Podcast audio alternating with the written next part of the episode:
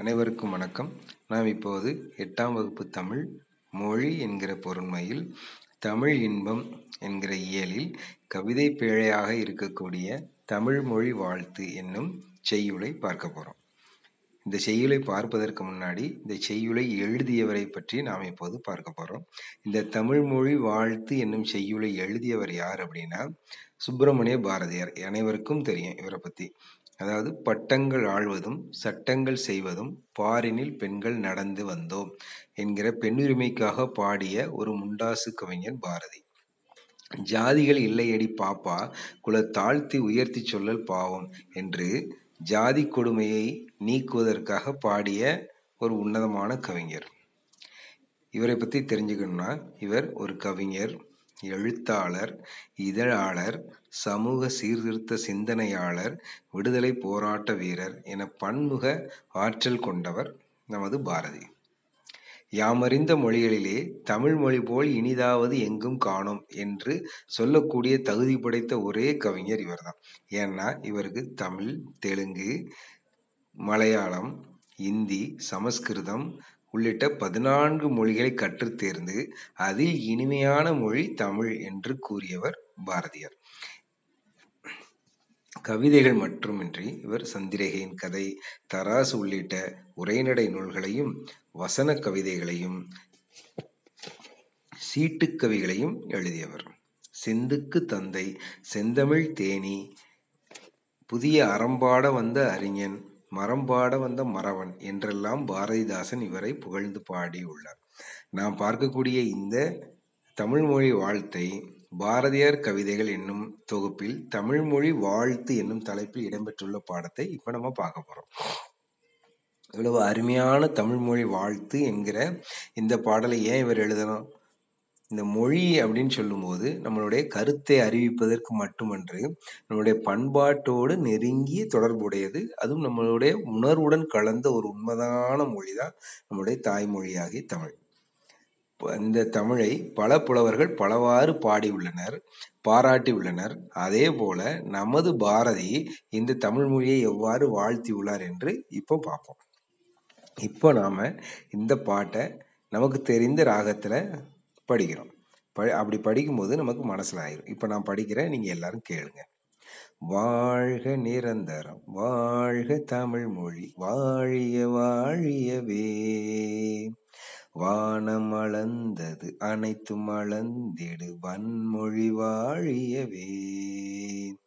ஏழ்கடல் வைப்பினும் தன் மனம் வீசி இசை கொண்டு வாழியவே. எங்கள் தமிழ் மொழி எங்கள் தமிழ் மொழி என்றென்றும் வாழியவே.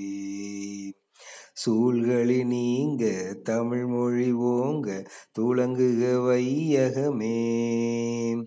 தொல்லை வினை தரு தொல்லை அகன்று சுடர்க தமிழ்நாடே. வாழ்க தமிழ் மொழி வாழ்க தமிழ் மொழி வாழ்க தமிழ் மொழியே வானம் அறிந்த அனைத்தும் அறிந்து வளர்மொழி வாழியவே. எல்லாரும் பாட்டை நல்லா கேட்டிருப்பீங்கன்னு நினைக்கிறேன். நீங்களும் இதே மாதிரி இந்த பாட்டை ராகமாக படிச்சீங்கன்னா எளிமையாக உங்கள் மனதில் இது பதியும். இப்போ இந்த பாட்டினுடைய பொருள் பார்ப்போம். வாழ்க நிரந்தரம் வாழ்க தமிழ்மொழி வாழிய வாழியவே. நம்ம நேரடியாக பொருள் கொள்கிற மாதிரி தான் இருக்குது தமிழ் மொழியானது எக்காலத்தும் நிலை பெற்று வாழ வேண்டும் என வாழ்த்துகிறார்.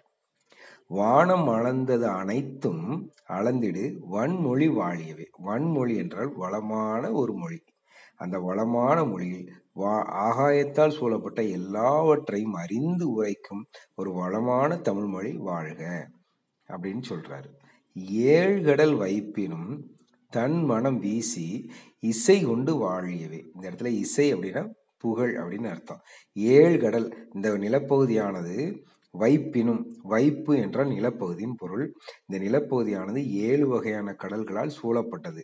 அப்படி அப்படி சூழப்பட்ட அந்த நிலப்பகுதி முழுவதும் தன்னுடைய மனத்தை வீசி புகழ் கொண்டு வாழக்கூடிய அளவிற்கு தமிழ் மொழியானது வாழ வேண்டும் என்று வாழ்த்துகிறார். எங்கள் தமிழ்மொழி எங்கள் தமிழ்மொழி என்றென்றும் வாழியவே. எங்கள் தமிழ் மொழியானது எக்காலத்திற்கும் வாழ வேண்டும் வாழ்க வாழ்க என வாழ்த்துகிறார்.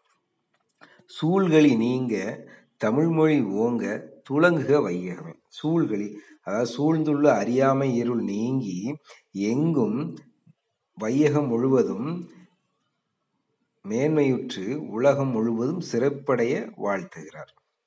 தொல்லை வினைதரு தொல்லை அகன்று சுடர்க தமிழ்நாடே.